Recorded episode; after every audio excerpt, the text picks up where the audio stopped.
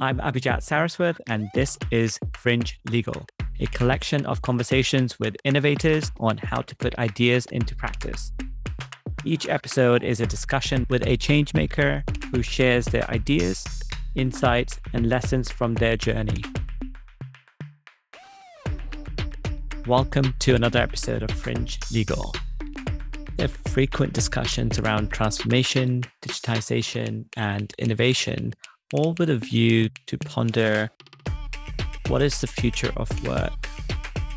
Well, today we start our episode with that very question with regards to law firms and legal teams, and then only go deeper from there. Explore how work might be delivered, the role that technology will play, why disrupt the status quo, and why now? My guest today is Matt Coatney, a seasoned C level product and technology executive, entrepreneur, advisor, author, and speaker with 25 years of experience helping businesses and technology work better together. He has led divisions and portfolios for large global corporations, co founded three companies, and advised several others, being an early stage employee of two successful tech startups, advised dozens of businesses and technology professionals across all stages of company formation and growth, and launched over a dozen successful products. Matt is particularly well suited for this conversation because of his experience as a C suite leader at a large law firm and his adjacent industry experience. Here is my conversation with Matt Coatney. Matt, thank you for coming on Fringe Legal. I'm so excited for you to be a guest today. Thanks, Ab. It's great to be here. I look forward to our conversation and great to see you again. I've read your book. I've recently been listening to the podcast, both of the same name, The Human Cloud, uh, and the podcast, which I think has a subtitle of the funnest podcast on leadership. Definitely is a fun podcast. I feel like I know you. I think, as the cases with podcasts, just having you having conversations with the other Matt, your co host, I feel like I have a much deeper understanding of your life, how you think, and everything else. Yeah, I think this should be a fun conversation. Good, good. And it has been a blast. I've had so much fun doing it. And I'm reaching a certain age where I don't have much shame anymore. So I'm happy to share all of my foibles and, and just having a lot of fun with it. So I'm glad that you're enjoying it and hopefully learning a few things along the way as well. Absolutely. So this conversation was triggered um, from learning about your book, for me at least, and the human cloud, which is all, well, not all, but it's largely about the future of work. That's a central theme of that. You've worked in corporate, you work at a law firm now. And as I think I mentioned to you in, in our previous discussions, as I listened to your audiobook, the thought that kept going through my mind how does all of this work in a law firm environment because i can certainly see how this may work in a in some different industries. I have reservations about the professional services industry as a whole in sort of flexibility and the thinking about the future of work. So maybe let's start there to you. What is the future of work broadly? And then we can winnow down from there towards the law firm sector.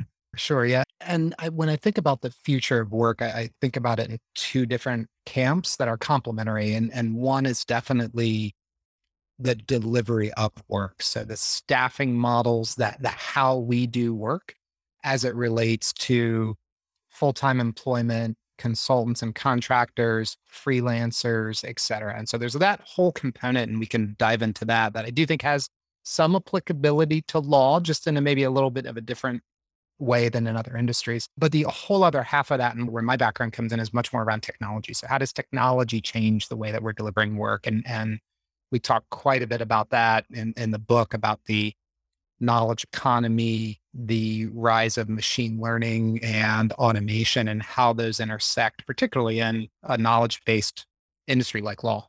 Yeah, so curious to hear. We'll focus briefly on the delivery of work, and then I think we'll probably end up spending majority of the time on the technology side. I'm curious, how, how do you think the models shift with the delivery of work in law, and of course, we've had the debates about the billable hour and all of those things for uh, decades. And so those things are changing. We've had individuals on the show before that have talked about a subscription model, for example, for a law firm. I've written and spoken about the unbundling of law firms. How do you see the the work being delivered in the future? Does it change radically or just slowly, gradually evolves? I think it does change radically. And, and we've already seen some of the first signs of that over the last couple of years. When I think about delivery of work, we have shifted as a society away from routinized, repeatable kind of work that would be administrative, it's manufacturing, it's these kind of things that are relatively routinized, and you just follow the blueprint and then scale that out. And we've seen this gradual trend toward much more project based work that are, you, know, you have a goal, a set of deliverables, you have an approach, you have a team, and you form to do that. You complete and then you and you move on. And what is striking is we in law talk about matters and we talk about matters and we're delivering the practice of law and all of that. And really what we're doing is delivering thousands and thousands of projects each year as a law firm. That's all it is at, at, its simplest. And so all of the techniques that other industries use to better manage projects, we absolutely as an industry, as a profession should be doing the same thing. And, and so I do, I think there's a lot more applicability for alternative staffing, for instance, and we do this today with contract attorneys on large cases. Same kind of model would apply, let's say, with a freelancer being brought on to teams. And so that that kind of like how we staff our projects, uh, there's a lot more applicability than first might seem. Yeah, and there is both significant changes happening there and also significant opportunities in the future because there started to be a shift of certainly the attorneys going from the world of practice into something else, whether it's innovation, whatever that may mean at your firm, uh, knowledge management, technology, right? So you're seeing much more of the legal technologist uh, coming through. And actually, majority of the legal technologists aren't what you might imagine a technologist to be. They are not those that have deep understanding of computer science basics, right? They're not coming from the development background. They're coming from a practice background, but they see the opportunity for technology in making an impact and they're bringing a lot of their domain level expertise and marrying it with a, a not as deep a level expertise and i'm generalizing of course in technology but and that's having a shift now and i think that happens way more in the future as there's an increased amount of specialists available from freelancers and i know this is a big focus for the book but you'll see many more freelancers very specialized freelancers available for work in a law firm yeah, uh, absolutely. Absolutely. What we're seeing is, and this trend actually translates well into other industries also. It's not unique to, to law, but with a lot of the what's dubbed the Great Recession and this great rethinking of what work is and how we approach it, you're finding that there are what used to be considered alternative career paths for lawyers actually becoming simply career paths for lawyers. And it, it's everything from legal technology to specialization in particular kinds of law to generalists uh, to project managers and leaders. So it's it really runs the the gamut. And what's exciting to see about that is it's turning into more of a mature corporation versus this sort of loose tribal collaboration of disparate practice groups. And I think there are some that fear for that, that it might somehow taint or ruin what is good with the law, but I, I don't see it that way. I think it's a natural evolution and it's healthy. I think so. And usually the telltale sign is you see anything that has a word alternative and slowly that just erodes away to just being that, right? And we saw that with uh, ALSP, the alternative legal service provider. And now they're just another type of legal service provider that you have an, an option to use. That's a good segue into thinking about how technology fits into this. And I know you have um, plenty to say about a number of topics here uh, AI, analytics, and so on. AI, I think, gets discussed quite a lot in the media. So I, I may shy away from that a little bit. But I'm curious about as you think about the business side of a firm. So if you treat the law firm as a business, which they are, they don't often seem that way sometimes because of the ownership structure. But as you think about that, how do you think technology plays a role there and you know how do you see that changing and i'm thinking more with regards to things like data and analytics more yeah yeah it, something that has been on my mind for i've been in industry i've been in technology for about 25 years now and law for coming up on 15 at this point. and early on, I remember being at the ArtKM conference or at ILTA and all this conversation about how data was going to change the law firm and, and the law firm of the future, those types of things. And it felt like it was just around the corner.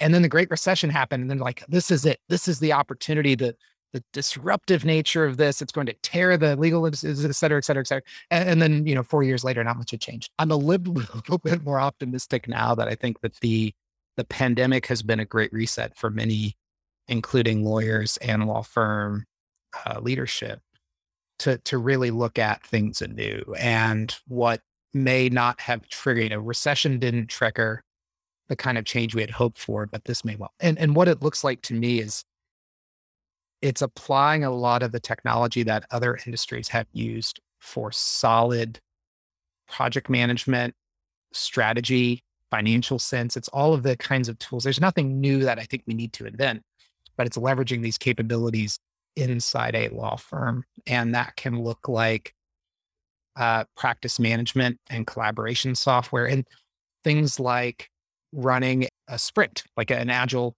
uh, sprint board, a Kanban, whatever you want to call it, that helps you manage the work better. I've seen a lot more interest in the last couple of years than ever before. A lot of just good old fashioned financial data reporting. How, what's our budget for this matter or project? How are we doing to it? It does not need to be super complex and novel and disruptive innovation to get the job. But I will say, most of the firms that I've worked with in my 15 year uh, career of consulting to law firms, a lot of firms still aren't doing this well, not nearly as well as they could. And there's a lot of um, data that they're just not taking advantage of. It's stuck in silos or it's not being reported on. Yeah. So a whole plethora of questions off the back of that. So let's go back. Let's go back to the initial point that you made. So what do you think is different now than let's say four years ago? And I agree with you, right? There was there has been plenty of talk about the importance of data because it's not a novel thing. It's not some crazy hypothesis someone's making. We can see the benefits of it. But yes, COVID was a reset. But what do you think has changed in people's mindset? Because that's really what it takes. Someone sees, okay, this is now finally valuable enough that we should do something about it sooner rather than later. Do you think there's been a trigger that's causing that or? I I think so. For me, it has to do with comfort. Like comfort is the enemy of progress. Basically, I'm doing anything. That's right. Absolutely. So if you're a law firm and no matter what you do, you continue to raise your rates four, five, six percent, whatever every year. You're flush with business. You're busy there's no what's the incentive and if that were me too what's the incentive everything's going well put a few more percent in your pocket it may not be enough to work an extra you know 10 hours a week or whatever it might be so there was a comfort i think within the industry that even while clients tightened their belts they didn't do so in such a way that firms really suffered and i don't think firms are suffering right now either it hasn't changed what i think is changing is it's the expectation of the lawyers and that they got a taste of what life outside of an 80 hour week in the office. Looks. It's really hard to put that G back in the bottle. Yeah. yeah. We were talking about that before we started. Yeah. You're working a 16 hour day. You can do that at a sprint, but if you're being asked to do that week after week, for sure. Yeah. Yeah. And I think it's finding that balance. Yeah, I agree. And it, it reminds me, I had a, I got called on by a firm earlier this year to give a presentation on innovation, and it was part of the corporate partners meeting and they wanted to know, you know, how they can change and all of these things. And my take, my, before I even told them, hey, I don't have the answers because if I did, my life would look very different, I'm sure. I don't think anyone has the exact answers for, for every firm, but it's to your point, as I told them, this was a large firm. I'm standing in front of a group of millionaires that have very healthy profit margins. And you're asking me to tell you what you should do different that completely disrupts a good thing for you. I'm happy to do that, but just know of the ask that you're making. You have to do it because otherwise your margins will not remain healthy forever and you should do something about it now rather than when you have to. But yeah, to your point, I think the comfort level maybe is shifting because as we get a a newer generation of uh, practitioners, their demands of setting the processes in place so they get healthy margins at the the time they become partners. I think that's what's happening, and perhaps even driven a little bit by the corporate legal teams. Yes, yes. And here are absolutely. I, I do think that the more innovative firms aren't again they're not doing something necessarily out of left field that seems crazy right they're but they're being thoughtful about this they're investing in the right areas with an eye toward the future because there it's the old Gretzky quote, you skating to where the puck is going, not where it is. And and I do worry if if you look at all the trends, look at all the trends in technology and employment and staffing and so forth, they don't move in the right direction for a firm to continue to do what they're doing status quo and thrive. For sure. You talked about data, and one of the challenges being today that the data is sitting in different silos, right? That isn't going to get resolved immediately. Never does. yeah, never does. How are you seeing that data starting to be better utilized? And one of the things certainly I hear a lot about, I haven't seen yet the outcome, successful outcome, is the increase in pricing analytics. So understanding what your clients are comfortable paying for. Are you, and to your point, these are standard things in most other industries. Can you track if the work that you're doing is actually profitable? Is it on time? And are you going continuously out of scope for what you set at the beginning? I've seen a lot of legal pricing teams set up in law firms. I'm not sure if I've seen too much about the successes they've had yet. And it might just be early days, but I'm not sure if you're hearing a lot more about that too.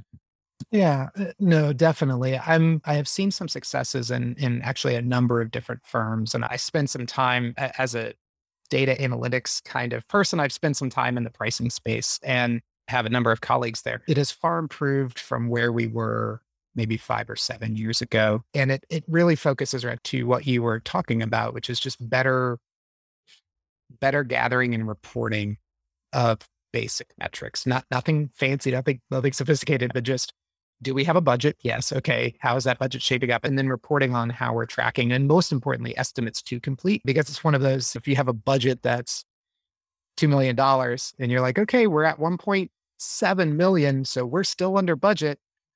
How much work do you have left? One, 1.2 million. so you have to ask that question. But it, but it's amazing how many have neglected to track that. When I think about data more broadly, it, it, a lot of it boils down to use cases, and I am I am very supportive of an iterative approach. I came from other industries where we built these massive data warehouses and spent millions of dollars in years. That will fly in a law firm. The the the gap between the the spend of the money and the value it's producing is too great. So start smaller, identify a specific couple of use cases, build out a data mart, data lake, whatever you want to call it, but some subset that meets that need. Right. And then grow it organically over time. And I, I will say the the two areas that I'm seeing a lot of interest around analytics now holistically that that weren't there maybe five years ago. Definitely a lot of the business development front and the experience. Yeah, and that's always been a need that search engines and others and KM systems have tried to meet, but it's still a is still a necessity, and I think it's becoming more so in these this era as things get more competitive. So that, and then also contract analytics. The the first two decades of this century were of the e-discovery decades, and I see a definite tilt toward contract as evidenced by all the spend there. Yeah. Yeah, for sure. Significant spend in the market there. And I think that will probably level out at some point where you'll see a number of uh, players. And sorry, the two points, what is separate biz dev and experience was one or separate for you? Uh, I'd say I, I include them as one. That's yeah, they're, they're, and it's a great point. I'm seeing more interest now, again, because of the, I think the space that we're now in and, and where we are as a society. The experience both comes in to win the work, but then also in the delivery of the work, we as a profession now are thinking a lot more about how we staff our matters in an equitable way, in a way that builds the talent we need, as opposed to just throwing more bodies at a, at a project. For sure. And I think so much of that is about packaging it as well. So I, I'm seeing a big shift in how law firms are packaging the delivery of the service as we we are going to start becoming a bit more honed in on what you're looking to accomplish from the client side. What are you at, what problem are you actually looking to solve? Before it was just like, okay, so you've told us a problem statement. We're not going to dig in any deeper. Here's everything we can possibly create for you. And hopefully some of this is helpful, accompanied by a large bill. Mm-hmm. Now, both from the client side and the firm side, because they're being mindful about staffing, they're asking more pointed questions about, okay, go one or two levels deeper than this problem statement. What do you want today? And how would you like us to deliver this that's going to be meaningful? And not every firm is doing that, and not every attorney is doing this, and every team doing this. But the teams that stand out to me are those, right, that are asking those questions. How will you deliver this to your board? Do you need us to give you some slides, or do you want a, Excel workbook, or do you want a written opinion, whatever it might be. Before it was have all three, and hopefully this together has some information, but you have to do the work to put it together. Yes. I think there is a there is a lot to learn by looking at adjacent industries, particularly professional services, managed management consulting. Think your Accenture's, Deloitte's. Uh, they do this really well. They're a couple of decades ahead of us because they had a moment where they were forced to shift from a partnership model into a corporation model, leave all the auditors behind and stand on their own two legs. And it was hugely disruptive.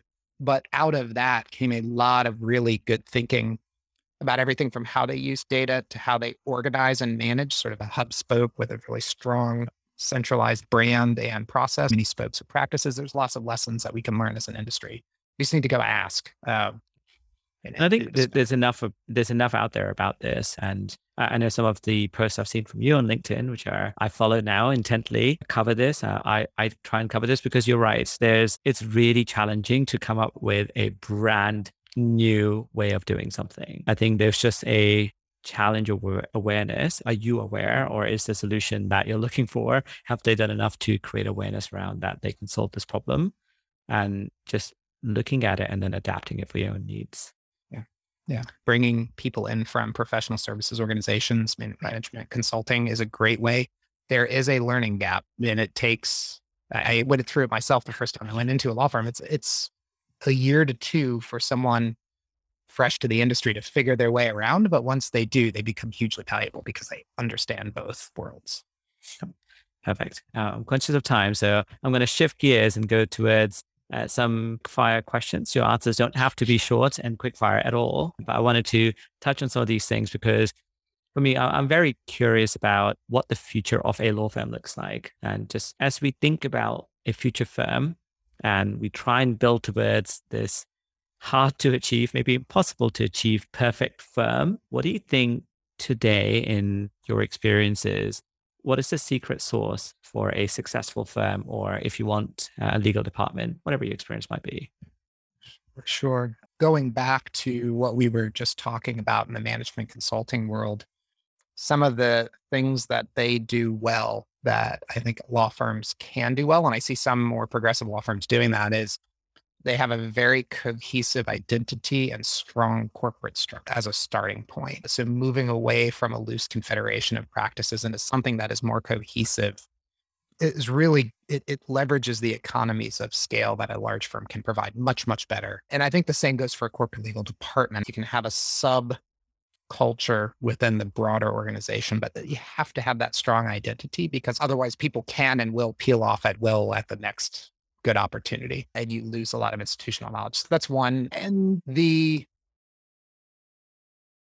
I think that the pricing model, the delivery model, the data analytics you use should all be tailored to the type and needs of the work. So it, it's not a one size fits all when it comes to that, but you should absolutely have templates and best practices and structure around that to take advantage of. So it's, I talk about when I think about matters, I think about the large complex ones, the sort of high volume individual ones like a estate planning or a startup fund, but then in the middle, the great middle, which are moderately complex. Having approaches for each of those three is much, much easier than having 27 different approaches for every single mm. customized practice group you might have.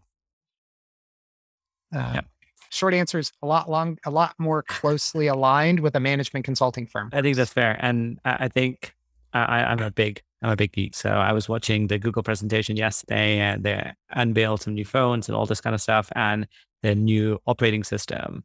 And Google has this thesis as a company, as a business around ambient computing, right? They want to be everywhere that their users are, which is everywhere. And for them, the idea is technology should be accessible regardless of the medium. So whether it's voice, touch, or something else. Mm-hmm. And as you think about not a one size fit all, my mind immediately went to them because one of the things they've done in the new operating system is they give you the foundations of it, but it adapts to your preference. So for them, it's a simple thing as we've created this operating system. As you change the wallpaper on your phone, all of the UI elements change color programmatically, right? So they're using some machine learning there to identify the contrast and everything else. So it looks like a completely different experience, but it has a strong backend. And I think that's obviously it's somewhat easier to do in a consumer space. I say easy, a bit tongue in cheek, but I think in, in a professional setting, that's much harder to achieve. But you're right that you know that way you get the same level um, of quality, but it doesn't feel like it's just cookie cutter and it came off it came off a production line. Sort of strong core, adaptable periphery or whatever you want to call it. That's okay. And then I, I, guess as you think about a perfect law firm and this mythical being, what does that look like to you? I want this to be purposefully open and broad. Take this in whichever direction you yeah. you want to. I think that there is uh, what's going to be realistically what the law firm of the future looks like, and, and I would add, I some of my, in fact, I'm married to a lawyer, totally different kind of practice than the kind of work that we're talking about. She's in family law and a magistrate, but I have lots of friends that are lawyers, both corporate and otherwise, and brilliant people, much more approachable and warm than one might think.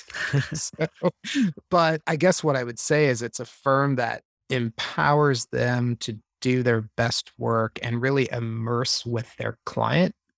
And again, back to that sort of the management consulting vein, really be that trusted partner across the board. And I do think that that as a profession, they have uh, in the past created this barrier, this wall to say, if it's a legal matter, talk to me. Anything else, nah. And, and I'm seeing some of the better firms and the better lawyers pivot into being business advisors who also happen to know law. And, and, so I think the more that we see that, the more valuable they will be, the, the sturdier the firm will be, and it will buffet against some of the commoditization of law that we're seeing with technology and other service providers. It provides a, a barrier or at least a moat against some of those threats. Yeah. And then how does that impact the experience? So we take our time machine into the future to 2050. No one knows what it's going to be like, but what do you think is the experience uh, as a client, right? How does that differ then than what it is today? I see it being a much tighter relationship. So it could be we're establishing again, I'm going back to other industries. We're establishing a blanket arrangement that's a multi-year, multi-million dollar arrangement between us. That's set aside. Let's get down to work. And then you become a sort of a natural organic extension of the client. And uh, because the partners don't really want to think about and talk about hours and bills and credits than anybody else. And we have created this tension with e-billing and the cat and mouse game of time entries and all that. That's getting in the way of everybody delivering value to each other. So yeah, I, I do think that there is a point in time where those fall by the wayside and we have a much more productive relationship. Yep. Well, that that sounds like a, a, good place to be. Perfect. And then I guess in, in wrapping up, one of the last questions I had is a asking you to put your technologist hat on a little bit what are you seeing in, in the legal industry specifically as trends? It could be applications, it could be certain problems are cropping up more. And just one I'll throw out as something I'm hearing is around work allocation, right? Capacity management. That's certainly something that's uh, pertinent, especially as you talked about the great uh, resignations that's going on right now. So, yeah, w- what are you seeing? What are you hearing? What are you keeping your finger the pulse on? Yeah, the ones we already talked about work management, project management, contract. So we're seeing a lot of work in co- the contract space as technology comes to maturity there. And a lot of it's nothing terribly uh, exciting, but it's critically important is the virtual and hybrid meeting experience as we all, particularly lawyers, figure out what this means. And so we're seeing a lot of interest and investment in better ways to do that in an inclusive way. So that's all well and good. I love advanced tech as well. So my day job is doing, you know, the blocking and tackling it, but then I really think about far out what's out there. I would love to see, and there's been some inroads in this, a consolidated knowledge management chatbot kind of experience that takes all of the content that's in a firm, synthesizes it, and makes it readily accessible. All, all the pieces are there, but the interest in the investment and the privacy concerns and everything, we just haven't gotten to the point of actually making that a reality. But that's my moonshot. That's where I'd love to see us go. Yeah, I think I know a number of firms have attempted something like that, but it's getting the different systems to talk to each other. And of course, as you mentioned, then the big blocker there is privacy, right? You need to be able to have yes. verification. I know, I can't remember which firm it was, but I know a number of firms have created recipes. I think that's what they call for Alexa, Amazon's yes. uh, voice service. And you can ask it for certain things, but then you need to be able to verify that it's the right individual because we're, of course, talking about extremely sensitive information. So, yeah, I think that is certainly, certainly something that goes there. We're seeing one of the things that that's exciting to me, and I, I use this story often back in the 2000s when I was at a legal software provider, uh, we spent about 18 months and about a million and a half, $2 million in investment to build a new version of a knowledge management system. Okay. Not bad. Actually, we were pretty proud of ourselves because the last team had spent probably 20 million on it. But it was still, it meant that the barrier to entry for a mid-sized firm was still it was a wall too high. Fast forward to a couple of years ago, I had my, uh, I was at a data analytics startup out of industry, but we built almost the same exact solution for higher ed researchers. So think news, newspaper archives, things like that. We built it in about two months and 30 grand in investment. You, the, just, it's shocking. Yeah. And that was two, three years ago. So the technology, I think, is getting to the point where that pervasive knowledge operating system yes. is becoming more of a reality in the next, I'd say, three to five years. Yeah. And I think you and I maybe have talked about this before. I'm extremely bullish on no code tools in the out of industry. And I, I, as someone who is not a developer, it's amazing how quickly I'm able to mock up a fully working, it's not a prototype, it's an actual solution using the bubble and the softwares of the world and having a base in Airtable and Notion, all these things. It's amazing. And how long that process used to take me to just mock up an idea even a year ago was it's amazing how quickly that space is evolving. And I think some of that is starting to come into legal. It's not at the same level of maturity yet, but I have great hopes because that means that you're able to prototype solutions so much more quickly and iterate to your point and have sprints where you can actually get to the end state so much sooner.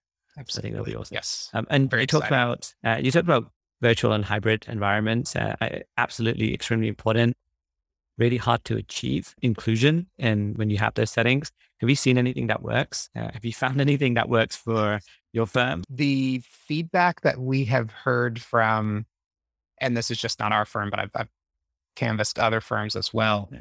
The feedback from the associates is that virtual and hybrid has improved inclusivity, not reduced. And the big reason is because the partner that's working with them is just a box on a screen like they are. So they found that they are getting more face time with clients. They're being able to engage more. Their relationships growing and they're growing in their careers better than when they were in the office because you'd say, oh, we can't have you in the room. It's too crowded. And I've seen that in my own career. Like I, I was kept out of, as I think a lot of people are kept out of important meetings because of optics. And that's limiting out, uh, opportunity. So the thing I will say is that it seems simple, but we call it the Brady Bunch view, the grid view, right?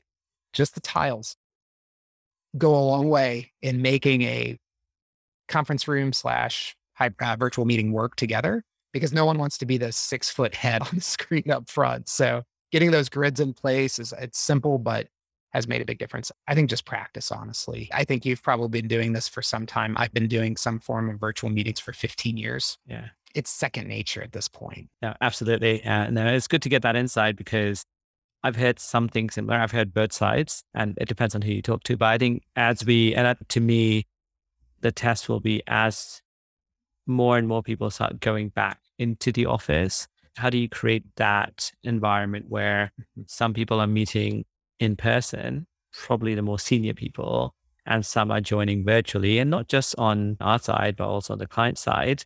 How do you make sure that everyone, you don't just forget about the person who's dialed in? Because that was the problem before, right? Someone's dialed in, you forget about them, and they may be the most important person in that room or have the answers, but they're just on mute or something. Yes. And having done, I've been in, you know, the office 100% of the time. I've been hybrid and I've been, I ran a services team, not just was a member, but ran a team that were all in one office and I was remote uh, at home.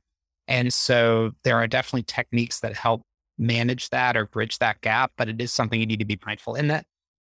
I think for most people, the hybrid sort of a couple days a weekend, couple days a week out based around when it makes sense to be one place or the other. Like that, solving for that on an organic level generally yields the best outcomes versus mandating always in, half in, always out, whatever. Yeah, for sure. Perfect. And we're going to start wrapping up. So I know that if people want to find out more about the book, there they can search for the Human Cloud book and that links to that. There's also the Human Cloud podcast, which I highly recommend both of those sources. But if they want to get in touch with you, what's the best place? LinkedIn or elsewhere? LinkedIn is definitely the best. I'm on it way too often. It is, it is, my wife teases me. It is my Facebook. I'm out there, Matt Coatney. Uh, not that many of us out there. There is a, I think the Nebraska Cornhuskers women's basketball like announcer is also a Matt Coatney.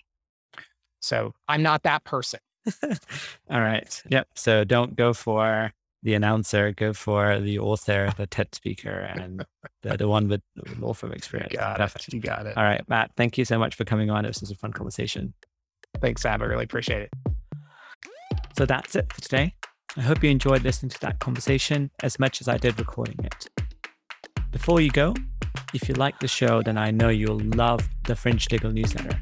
Full of interviews, articles, and reports to help legal innovators like yourself learn how to put ideas into practice and find success. You can sign up for free at fringelegal.com.